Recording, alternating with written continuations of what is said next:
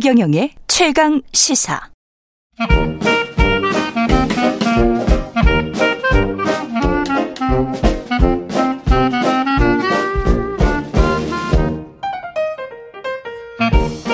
네, 최경룡의 최강시사 월요일은 경제합시다 코너가 있는 날입니다. 서강대학교 경제대학원의 김영익 교수 나와 계십니다. 안녕하세요. 네, 안녕하십니까. 예.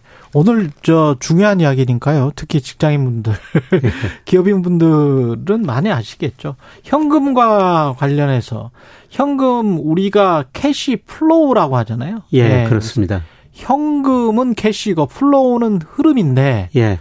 현금과 그 흐름에 관해서도 예. 흐름이 더 중요한 거 아닙니까, 사실은? 예, 흐름이 중요하죠. 흐름이 중요하죠. 예. 예. 예. 그래서 그 흐름에 관해서도 말씀을 좀 해 주실 것 같습니다. 예. 지금 우리 경제는 현금 흐름은 어떤 상태입니까? 뭐 별로 좋지 않은 상태입니다. 별로 좋지 않군요. 현금 흐름이 예. 좋으려면은 우리 예. 가게가 뭐 직장에 들어가서 돈 많이 벌고 그 돈 가지고 소비하고 그렇죠. 일부러 그렇죠. 저축하고 예. 그 돈이 금융회사로 들어가 가지고 기업들이 그 돈을 빌려 가지고 투자하고 그렇죠. 예. 그러면 뭐 고용도 늘어나고 아. 소득도 늘어나면서 선순환이 음. 있게 되거든요. 예. 예. 그런데 지난 거 1분기 우리 경제 성장률 보니까 0.3% 소비가 약간 증가했습니다만 그렇죠. 예, 기업들이 그 936조 정도 현금성 자산을 가지고 있거든요. 936조 36조 정도 작년 전, 12월 말이었는데 전체 기업? 예, 우리 전체 상장사입니까? 전체 기업입니다. 전, 체 법인. 예.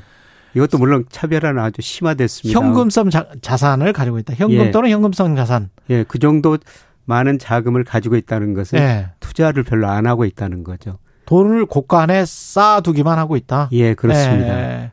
그 이유가 뭘까요?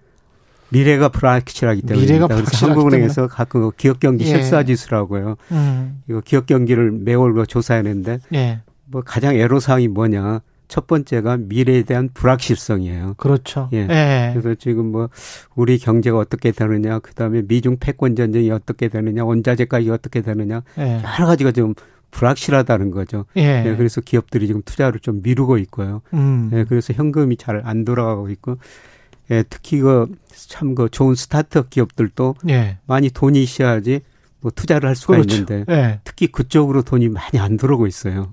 그러네요. 예. 예.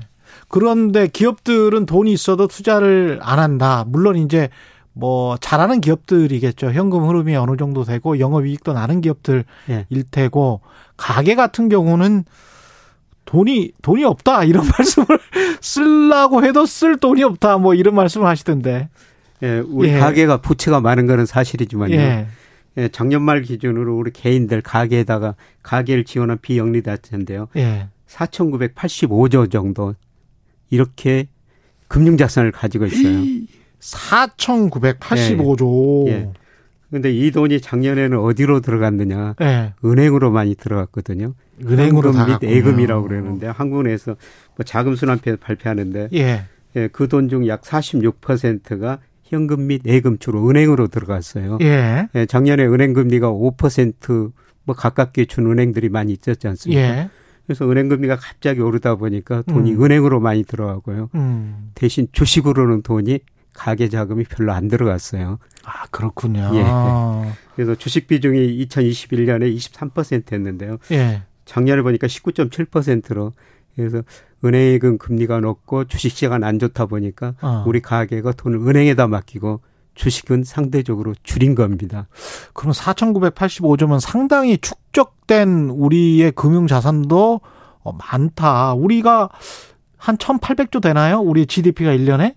예, 거의 2,000조 가까이 2,000조 가까이 되죠. 예. 예. 그런데 그거에 한 2.5배 정도? 예. 2.5배 정도의 금융 자산은 있다. 예. 근데 이게 절대적으로 많은 거는 뭐 많지만 상대적으로 다른 나라와 비교하면 많은 게 아니에요. 아, 상대적으로 다른 예. 나라랑 비교를 해 보자. 예, 우리도 예. 가계 금융 자산이 부채에 비해서 한 2.1배 정도 많거든요. 2.1배. 예, 그러나 예. 일본이나 미국 같은 데는 5배, 6배, 5배, 6배 이렇게 많습니다. 대여섯 배가 예. 차이가 나. 그러면은 우리보다 우리는 2.1배, 그쪽은 다섯 배면 우리보다 한 두 배 정도는 예, 그렇습니다. 전체 자산에서 부채보다도 금융 자산이 금융 자산이 더 많다. 그래서 일본 가계가 네. 뭐 장기 지금 침체에 빠지고 디플레에 빠졌지 않습니까? 예. 그럼에도 견디는 거는 일본 가계 금융자산이 부채보다 한 5.5배 정도 많기 때문에 일본 가계가 견딜 수가 있는 거예요. 여유롭다. 예. 그러니까 한 천만 원 빌렸는데 예. 한 5천만 원 정도는 내가 또 수중에 있다. 예, 그렇습니다. 그러니까 천만 원은 일종의 이제 레버리지 뭐 은행이 저리고 그러니까 예, 예. 뭐 과거에 과거에 예. 예. 금리가 낮고 그러니까 그거는 그냥 갖다 쓴 거지 내가 여윳돈이 없어서 그런 건 아니다. 예, 그렇습니다. 예. 그게 이제 미국, 유럽, 일본. 일본. 근데 우리는 천만 원 정도 부채가 있는데 그게 2천만 원 정도의 여윳돈밖에 없다. 예, 예. 평균적으로. 예, 예. 그러면은 조금 만약에 이제 그 여윳돈이 사라지고 나면 예. 뭐 또는 실업률이 높아진다거나 예. 경기 침체가 와서 내 사업이 잘 안 된다거나 예. 그러면 그 여윳돈을 써야 될 거 아니에요. 예, 그렇죠. 아 그래서 우리하고 뭐 일본 경제하고 비교하는데요. 음. 뭐 우리 경제 혹시라도 일본 것처럼 장기 디플레 빠지 않느냐. 뭐 중요한 차이는 일본이 저 90년대 디플레이 빠질 때 수출이 GDP에서 한 9% 차지했었습니다. 예. 우리나라는 지금 수출이 한 45%니까요. 음. 세계 경제가 좋으면은 우리 어. 수출해 가지고 뭐 우리 기업들 이익 내고 임금도 많이 주니까 견딜 수가 있는데요. 예. 순전히 가계 측면에서 보면은 어. 우리 가계 금융 자산이 부채보다도 일본에 비해서 너무 상대적으로 적기 때문에 예. 가계는 어려워질 수밖에 없습니다. 그러네. 예, 그래서 예. 최근에 보면은 우리가 GDP 성장률 보면요. 음. 뭐 소비, 투자, 수출 이런 거로 구성되어 있는데요. 예. 계속 가계 소비가 GDP 성장률을 밑돌고 있습니다. 그렇죠. 지금 저 말씀하신 그 부채 가, 가계 부채를 계산을 할때 예. 우리가 보통 뭐 500조 정도 된다라고 추정을 하나요? 전세 보증금 같은 거 이게 예. 이 통계 안에 들어가 있습니까? 예, 전 전세 보증금은 여기 안 들어가 있습니다. 안 들어가 있죠. 예, 만약 이걸 고려하면요. 훨씬 더 부채가 높죠. 이게 그러 그 언뜻 그 생각이 드네요. 그러니까 예. 이거는 사인간 채무기 때문에 공식적인 그 통계는 안 들어가 있을 거고. 예, 그렇습니다. 그렇게 되면은 전세가가 하락해서 돈을 돌려줘야 된다. 예. 근데 그거는 내 현금으로 내가 예. 가지고 있는 금융 자산으로 돌려줘야 된다는 이야기인데 금융 자산이 부채에 비해서 다른 나라보다는 넉넉하지 않다 가계가. 예. 예. 그래서 요새 저 역전세난 음. 이런 이야기가 많이 나오지 않습니까? 이게 그래서 부동산과 직결될 수 있는 문제네요. 네. 현금흐름이라는 네. 게. 그런데 문제는 우리 가계 자산 중에서 또 부동산 비중이 너무, 너무 높, 지 예, 예. 그러니까 작년 기준으로 3월 기준으로 한국은행 뭐 통계청에서 예. 가계 금융복지조사 결과 이런 걸 발표하는데요. 예. 작년 그 3월 기준으로 발표한 것 보니까 우리 가계 자산 중에서 74%가 부동산이에요. 맞아요. 예. 뭐 KB 국민 국민은행 조사나 이런 데도 거의 비슷하게 나오잖아요. 예. 항상. 예. 예. 그리고 금융자산은 22%인데 음. 이 금융자산에 전월세 보증금이 들어가는데 이걸 빼버리면은 순 금융자산은 우리가 16%밖에 안 됩니다. 아. 그래서 우리 자산 중에서 부동산 비중이 너무너무 높다는 겁니다. 거, 게다가 금융자산 비중이 없다. 예. 그, 그러면서 만약에 은퇴를 하게 되거나 뭐 직장을 잃게 되면 예. 그러면 이제 돌릴 돈이 없으니까. 예, 그렇죠. 근데 그렇다고 우리나라가 뭐 미국이나 유럽의 선진국들 복지 국가들처럼 예. 국가에서 세이프티넷 일종의 안정망 같은 게 뭐 발달했다. 예. 그것도 별로 그 정도는 아니잖아요. 예, 그렇습니다. 예, 미국 같은 데는 말씀하셨습니다. 예. 부동산 비중이 작년 말 기준으로 28%밖에 안 됩니다. 28%? 67%고요. 우리하고 뭐 거의 반대 경우죠. 그 68%라는 금융자산 중에 뭐 퇴직연금이나 이런 거가 주로죠, 그 사람들은. 예, 그렇습니다. 401K라는. 예. 게. 그리고 예. 미국 사람들은 우리 저 가계 자산, 금융자산 중에서 한 20% 정도가 주식이라고 말씀드렸습니다만 미국 사람들은 51%를 작년 말 기준으로 주식으로 보유하고 있어요. 그러니까. 예. 그렇게 주식으로 보유해서 뭔 어떤 대박을 노린다거나 뭐 크게 뭐 이게 아니고 이분들은 배당을 가지고 따박따박 내 생활비 쓰고 노후 생활하고 이것도 굉장히 중시하더라고요. 예, 그렇습니다. 예. 우리 주가는 뭐 장기적으로 뭐 박스권 보이는 경우가 많았는데요. 음. 예.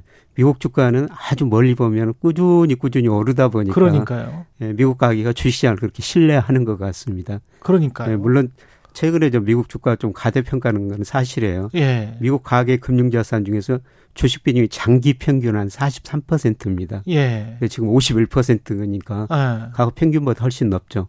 예, 그만큼 미국 주가가 좀 가대평가됐다. 음. 혹은 미국 주식이 평균보다는 가계가 주식을 많이 보유하고 있다. 이런 의미도 되겠습니다만. 그러네요. 닭이 먼저냐 달걀이 먼저냐일 수도 있겠습니다만은 네. 부동산에서 대박 을친 어떤 수십 년간의 경험 때문에 금융시장이나 뭐 채권이든 뭐 해에서 뭐 주식이든 해서 뭐 9% 10% 정도 되잖아요. S&P 예. 평균 연평균 예, 100년 예. 수익률이 예. 그 정도가 안 되니까 예. 그러니까 이제 자꾸 부동산으로 일반 가게는 눈이 돌아가고 그러다 보니까 부동산 집중 현상이 심화되고 금융 쪽 시장은 조금 좀 예. 근데 사실 예. 보면요. 우리나라 주가 지수가 저 아파트 가격 지수보다 장기적으로는 훨씬 높고요. 아, 그렇습니까? 예, 우리도? 그리고 우리나라가 전기 업종 우리 대표하는 우리 전기전자 전기전자 업종 주가 지수가 강남 아파트 지수보다 86년부터 비교해 보면요. 한 8배 정도 더 올랐습니다. 아, 전기전자 업종에 ETF를 살았다면 예, 그렇습니다. 굳이 삼성전자를 안 해도 예, 예, 그렇습니다. 그러니까 배당금이나 이런 거 다 포함해서 예. 말씀하시는 거죠. 근데 우리는 뭐 집은 아주 장기로 생각을 하는데 투자하는데 주식은 늘 그 변동성이 심하니까 그렇죠. 장기로만 보니까 뭐 올랐다 떨어졌다 하는 것 같이 보이지만 아주 장기적으로는 뭐 삼성전자 전기전자 업종 주가가 강남 아파트 지수보다 그렇게 훨씬 더 높습니다. 그러니까 한국 자본주의를 믿는다면은 예. 오히려 금융시장에 많이 투자를 하는 게 예. 우리 전체 사회의 cash flow를 위해서도 현금 흐름을 위해서 좋다. 예, 그렇죠. 예. 예 사실 아까 우리가 가계 금융 자산 중에서 부동산 비중이 74% 정도 된다고 그랬는데 예. 이거 유동성이 굉장히 떨어지는 자산이죠. 근데 막상 이렇게 특히 경기 하강기에는 팔려고 하면 잘 안 팔려요. 예, 그렇습니다. 예. 예. 그런 측면도 있고 그 다음에 이제 뭐 가격도 훨씬 낮춘 가격에서 내놔야 되고. 예. 금융시장 쪽은 주식시장도 그렇지만 채권시장도 우리가 좀 발달하지 못한 영향이 있을까요? 이런 이런 거에? 예. 상대적으로 채권 시장도 다른 나라하고 비교하면 좀 발달이 뒤졌죠. 그렇죠. 그 채권 네. 회사가 신용 평가에서 채권 평가가 중요한데 이렇게 신용 등급을 주거든요. 그렇죠, 그렇죠. 예. 예, 그런데 주로 그 현재 재무제표 여기에 좀 집중을 하는 것 같고요. 재무제표 예. 현재 자산. 예, 예. 그렇습니다. 예, 그런데 우리나라는 회사채를 보통 3년 짜리를 주로 많이 발행하거든요. 그렇죠. 3년 이상 짜리는 사람들이 별로 안 사주기 때문에 그러는데요. 아. 예, 그런데 애플이 최근에 회사채를 많이 발행하는데요. 만기 2년에서 30년까지 발행합니다. 회사채를. 회사채를. 예. 예, 그리고 그 메타라고 그러죠. 페이스북 모회사인데요. 예. 이거는 최근에 40년짜리 회사채를 발행합니다. 근데 그게 팔렸습니까? 예, 거래가 서, 된다는 건 서, 성황 성황리에. 예, 예. 야, 그러니까 40년 후에도 이 회사는 있을 것이다. 예, 살아남을 것이다. 그리고 이 정도의 이자를 나한테 계속 줄 것이다. 예, 그렇게 믿고 있는 것이죠. 우리나라도 음. 이제 그런 기업이 있어야 된다는 거죠. 그렇죠. 예. 근데 국채도 그 정도로 거래되지는 않잖아요. 우리도. 예, 그렇습니다. 예. 최근에 미국 국가 부도 이야기 나오면서 이런 회사 수익률이 오히려 국채 수익률보다 낮은 적도 있었어요. 그렇죠. 예. 예. 그러니까 결국은 이게 신뢰 문제네요. 예, 신뢰 문제죠. 그러니까 저개발국, 저개발국까지는 조금 모욕스러운 이야기고 하여간 개발도상국 시절에 어떤 현물, 부동산, 뭐 예. 건물을 보고 투자하거나 그것만 믿고 사는 사회에는 금융 시장이 발달한 선진국이 될 가능성이 좀 낮아지는 거네요. 예. 예. 그러니까 사회적으로 약간 생각을 좀 달리 해야 되겠습니다. 우리가. 예, 그렇습니다. 예. 예. 알겠습니다. 그쪽으로 자꾸 좀 이렇게 좀 뭐랄까요? 그 유도하려면 어떻게 해야 될까요? 그래서 결국 그 우리 금융시장에 대한 신뢰가 생겨야 되죠. 신뢰가 네, 생겨야 그런데 된다. 최근에 또 주가 조작 같은 이런 사건이 아, 또 벌어지면서 주가 조작하지 네, 말아야 된다. 네, 금융시장에 대한 신뢰도가 떨어지고요. 예. 네, 그리고 우리 기업들이 좀 배당금을 많이 줘야 돼요. 우리 주가가 그렇죠. 늘 저평가됐다 이런 거는 북한 지정학적 문제도 있지만은 그렇죠. 우리 기업들이 세계에서 배당을 제일 적게 주는 나라 중에 한 나라거든요. 그리고 조그만한 그 지분 가지고 대주주 아들 딸들에게만 뭔가 그 사익 편취하게 막 몰아주는 거 아니냐 뭐 이런 의심을 예. 맨날 갖잖아요 주주들이. 예. 근데 최근에 예. 뭐 우리 배당 성향이 꾸준히 꾸준히 늘어나고 있어요. 예. 그래서 우리가 뭐 2017년 전에는 우리 배당 성향이 그냥 기업의 그 순이익 중에서 배당금 한 17% 정도 줬거든요. 음. 예, 그런데 최근에 뭐 거의 30% 이상 주는 기업도 많이 생겼고요. 네. 예, 그다음에 중요한 거는 그 부동산의 유동화인데요. 음. 뭐 주택 연금제도 그렇죠. 뭐 이런 것도 저는 뭐 충분히 좀 활용할 만하다고 생각하거든요. 한국에서는 특히 예, 그렇습니다. 예. 예 최근에 그 주택 연금 가입자가 앞으로 그 집값이 떨어진다 어. 이런 기대가 나오니까 가입자가 많이 늘어나고 있다고 그럽니다만 음. 예, 사실 우리 저 어르신들이 예. 집 하나 가지고 은퇴하는 경우가 굉장히 많거든요. 그렇죠. 예. 예. 예 그런 거를 어떻든지 주택 연금제도 같은 거로 활용해 가지고 뭐 유동을 해야 된다고 생각하고 있습니다. 계속 현금을 쓰시면 예, 그게 그렇습니다. 또 나라 경제에 또 예. 이바지하시는 예. 거니까요. 예, 경제합시다. 서강대학교 경제대학원 김영희 교수였습니다. 고맙습니다. 네, 고맙습니다. KBS 1라디오 최경영의 최강사 듣고 계신 지금 시각 8시 46분입니다.